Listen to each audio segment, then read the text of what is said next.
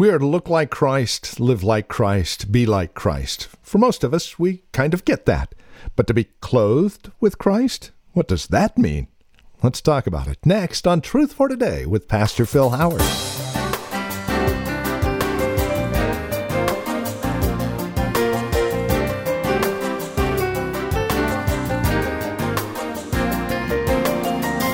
Love like Christ. Yeah, we understand it. It's a challenge, but we understand it. But to be clothed in Christ? How do we do that? What does it look like? Now, Paul gives us a glimpse of this in Romans 13, verses 8 through 14. In fact, today's message is called Love and Clothe Yourself with Christ. And this is Truth for Today with Pastor Phil Howard from Valley Bible Church here in Hercules. Join us, won't you, as we love and clothe ourselves with Christ. For more on this now, here's Pastor Phil Howard on this edition of Truth for Today. Let no debt remain outstanding except the continuing debt to love one another. For he who loves his fellow man has fulfilled the law. The commandments do not commit adultery, do not murder, do not steal, do not covet, and whatever other commandments uh, there may be are summed up in this one rule love your neighbor as yourself. Love does no harm to its neighbor. Therefore, love is the fulfillment of the law. And do this, understanding the present time, the hour has come for you to wake up from your slumber, because our salvation is nearer now than when we first believed. The night is nearly over. The day is almost here. So let us put aside the deeds of darkness and put on the armor of light. Let us behave decently, as in the daytime, not in orgies and drunkenness, not in sexual immorality and debauchery, not in dissension and jealousy. Rather, clothe yourselves with the Lord Jesus Christ and do not think about how to gratify the desires of the sinful nature. I think three things he says here that we want to look at. Uh, he says it over and over in the New Testament. It just seems like how many times, God, do you have to say it? Anybody raised any children? How many times do you have to say it? I just returned from a vacation with my grandchildren and my Valium prescription has just run out. So, I mean, my kneecaps are healing and different things. How many times do you have to say it? And, so when God says something once, it's pretty important. But when God says it over and over, and God's not a stutterer, uh, He's saying, You don't get it, do you? Do you hear me? I want you to love. And we're going to look at that. And then he says something that's striking to Christians I want you to wake up. You can be alive and still be asleep. And he's talking to Christians. Uh, wake up. Don't you know what time it is? Wake up. Wake up. When are you going to do it? Mañana, mañana. You've said that for so long. You know, tomorrow, tomorrow. He tells them to wake up and then finally, he says, dress right. Dress right. Dress for the occasion. I want you to put on Christ. Let's look at what he says here, something so profound. He simply says, when you love and the new covenant people have been born again. The new commandment was given to us in the upper room. Uh, my disciples are known because they love. First John, love the brethren, love, love. I just read John 15 this morning. If you abide in me, you will love. He who keeps my commandments loves, loves, loves. Did you know what? When you love, you don't need a bunch of rules. When you love, you don't need you're not under the law. That's an interesting thing. Are Christians under the law? Well, uh, God says over and over in Galatians, Romans, He says we're not under law, but under grace. Now, does that make us lawless? Does that mean we get to make up all of our ethics and our behavior? And Joseph Fletcher says, as long as it's loving, you can do it. The situation ethics. If love is going on in your heart, it doesn't matter what you do. Well, he is saying, no, though we're not under law, we have a greater motivation for what we do in our lives, and it's called a love motivation. And he says, when we love, as God works through our heart, we won't have to worry about stealing. I can't love you and be stealing from you. I can't be loving you and trying to hit on your wife. I can't be loving you and wanting to kill you at the same time. So that love, the positive, see, much Christianity, and I grew up with much of this, was always negatives. I was always told what I couldn't do. Just tell me the one positive, do the one positive, and you'll eliminate about a thousand rules. Just love. Just love. You won't gossip about someone you love because love covers a multitude of sin, right? So, at the base of our misbehavior is always we're not loving them. We're not loving them. And so he tells us people over and over. He said in chapter 12, love your enemies, love what. I mean, it's nothing new. He's been saying it all over the New Testament. And I think the thing you need to ask yourself, am I doing it? That's, that's, the, that's our greatest sins. The two greatest sins you and I commit is we do things in which we show we're not loving God and we're not loving people. The two greatest commandments are love God, love people. The two greatest sins is I don't love God and I'm not loving people. If those are the greatest commandments, my greatest sins are these. And if I'm not doing those, I'm liable to break out in all other kinds of behavior, right? Because when I'm not loving God, I start exalting other gods, other idols. Because you know what? Man is not a being that doesn't love. His problem is he loves the wrong things. Second uh, T- Timothy says he will love himself. Uh, that's why the self image uh, movement is a fallacy. Uh, I don't need to be taught to love myself. That's part of my problem. I love me too much uh, love of money. Uh, right there. Love of pleasure. And that's what I think is going on in the culture. Love of pleasure has so captured our kids. They've got to be entertained constantly. You got to have a video, you got to have a tech. Have you ever heard of chopping wood? Have you ever heard of mowing the lawn? Have you ever heard of a, a push up? Not, not pushing towards the fridge. I mean a push up. It, it, it's something I could show you after service. That, that you do something. Is it entertain me? Entertain me. And, and it's so easy. Oh, what's we going to do on Friday night? Well, we got to take them to a movie. Well, they just watched three videos today. Well, we got to go to another. Why? What is this? This addiction. We love to be entertained.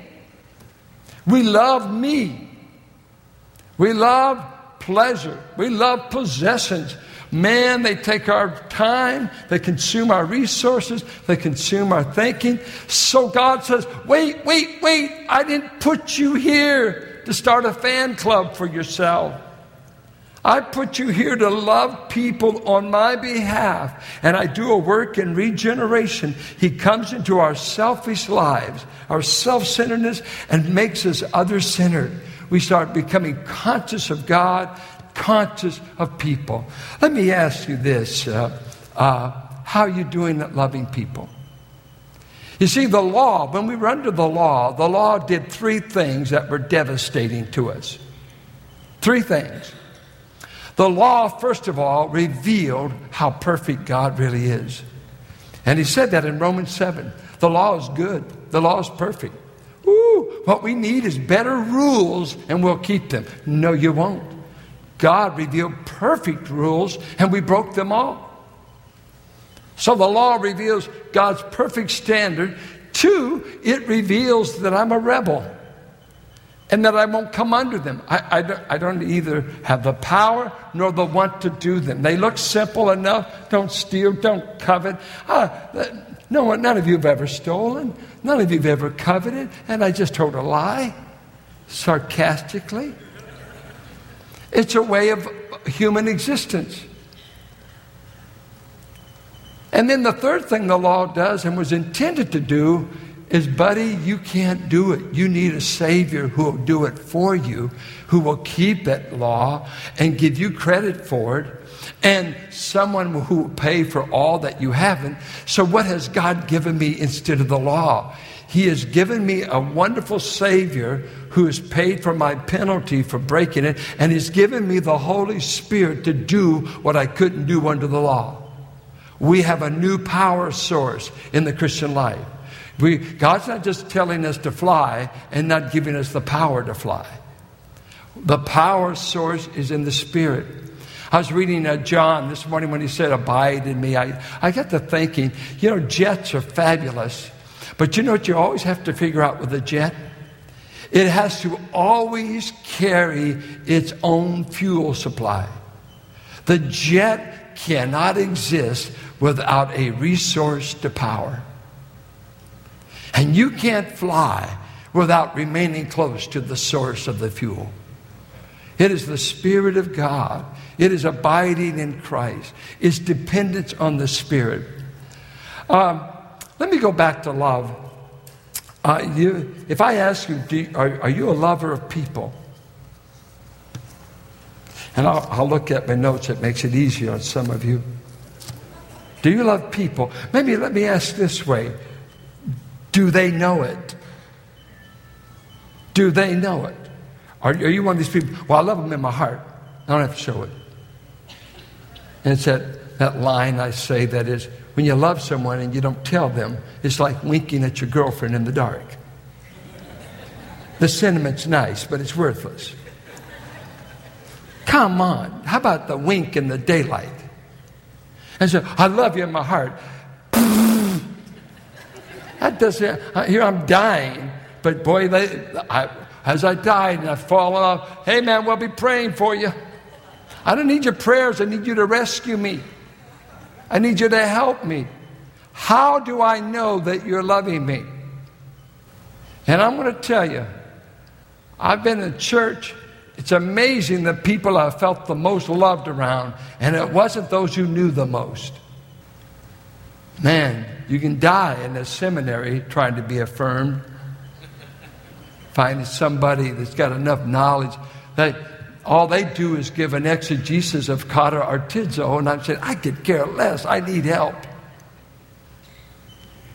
Gary Chapman wrote a great book, so practical for marriage and how to keep your love bank full and all that like that. But he gave us five ways uh, people love. And this may be used for you not only in your marriage, but in your, uh, the body of Christ. And so we all don't love the same way. Some of us, the last time we had a warm fuzzy is when we owned a rabbit. I mean, you, are so non feely feely. Uh, I grew up around feely touch, uh, emotion, affection, open affection. Some of you, I mean, you're going. That, that's why you're ready for the coffin. That's the way they look in the coffin. You're already there. You're frozen. Uh, but you say, I love. How? How? Let me give you five ways. See if you now if you don't fit this chart, you are really in bad shape. One of these have got to be one words of affirmation, and uh, uh, in love language, I, I think that's my uh, favorite. Uh, I just I, I want a, a good word. It does me good for a month. I think Daniel Webster said that. So for my birthday, my girls just send cards. They take this so literal. I'm looking for the gift. I said, You said your greatest gift is words. Well, come on, you can send something. Uh, words of affirmation. How many of you is that your love language? A good word. Okay. Three of you, that's good. Quality time. How many of you is that? Just give me quality time. My wife is this way. It's weird. Uh, we've made trips before. We've been times when we were just driving across the desert and she'd say, I love it. Death Valley, and you love it? The Mojave Desert, we'd be going back. I just love this. We used to go to Texas in the summer when I was going to seminary and say, I just love it. And I thought, what is it? Cactus, sand? No phone calls. You're not talking to anybody. I got you. We're just away. That's why we've hid in restaurants for so many years. We hope you don't find us. Now I have to scan a restaurant. There's so many people. Hey, Pastor, how you doing? I'm dying. Too late. Make an appointment.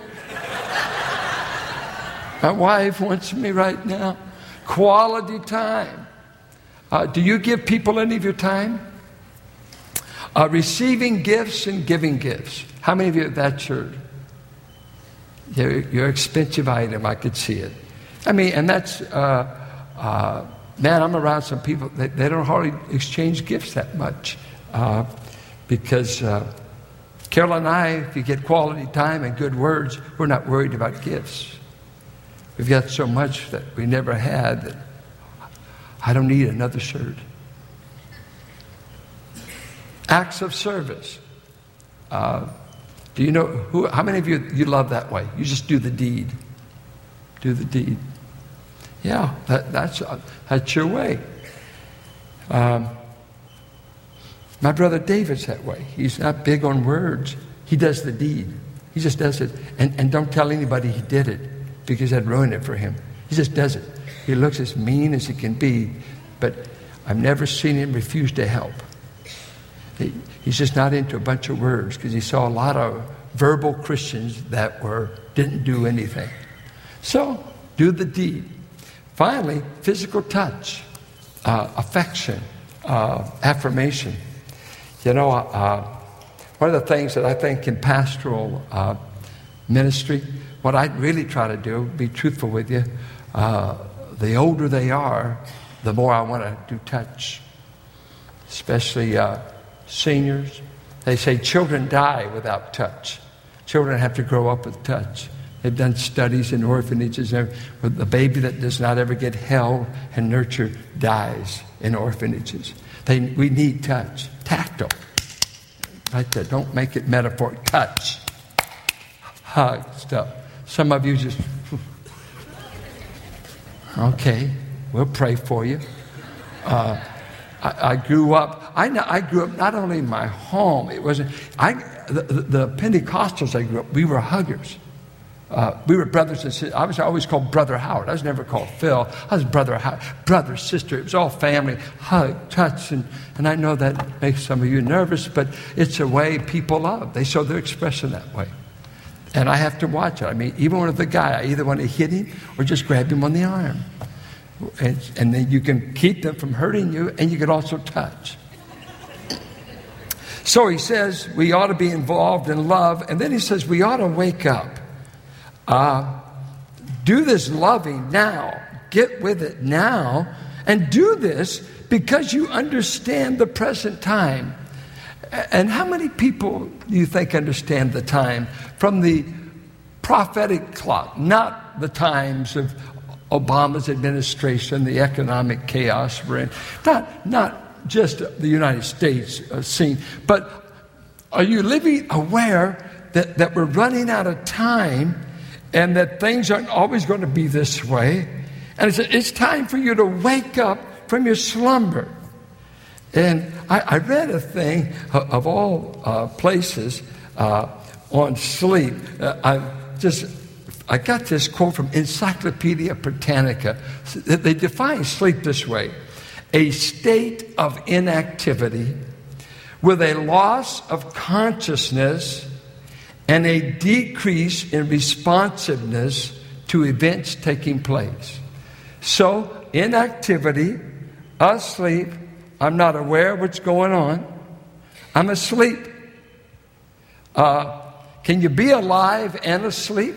Why, sure, you can be in a coma. Do you see any saints in a coma? I know Jesus. When's the last time you woke up? Brother Rip Van Winkle? It's, I, I'll, I'll, I'll serve sometime. I've been praying about giving how many years? When are you going to get in a small group? I'm thinking about it. Wake up! Wake up! And if you think that is just something that he's throwing out, you read Revelation 3 2. Sardis, wake up! You say you're alive, but I know you're dead. And besides that, wake up. Be spiritually alert. Come on, grab a clue. We're in last days. We're in hard times. Everything's at stake. Good and evil at war. God is doing what He's doing. It's not going to be forever, this opportunity. The flood is coming. The coming of Christ is coming. We've only got this window of opportunity. When are you going to wake up? Jesus lost his whole following in one prayer meeting because they all went to sleep and they all left him that night. He knew something about sleep. You say you're loyal to me, Peter. You can't even make it through a prayer meeting without going to sleep. Ephesians says it Wake up, you sleeper. Awake from the dead. He's not talking, wake up to be saved. These are believers. He's talking to the children of mercy. Wake up. Quit being unconscious that people are perishing, people are lost. Kids need to be reached. If you're ever going to do it for God, you must do it now. Wake up. How long will you sleep? This is no time to sleep. This is no time to sleep. We're urban soldiers trying to win people in this urban area with the claims of Christ. It's never been easy. It's never been friendly to the gospel. When will the soldiers wake up? You know what? You can be in the soldier's uniform and you can have the soldier's assignment, but you're worthless in the barracks. You've got to be awake and at your post of duty. Where are you standing in the cause of Christ in our day? Where do we find you on duty? Some of you think making this morning service is your duty. No, this is your privilege. This is a fueling station. This is a corporate experience where we can worship, hear the Word of God, and we are the people that come together because we've got something in common in a pagan, dark night world. We come together, we cluster. No matter where we are on the globe, we get in clusters. Say, You know Him too, I know Him too. You love Him too, I love Him too. Ooh, what a privilege. Let's sing to Him.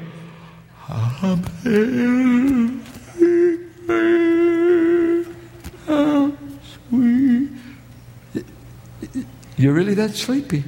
Yeah, unless Tommy Walker does it, I just don't get into it.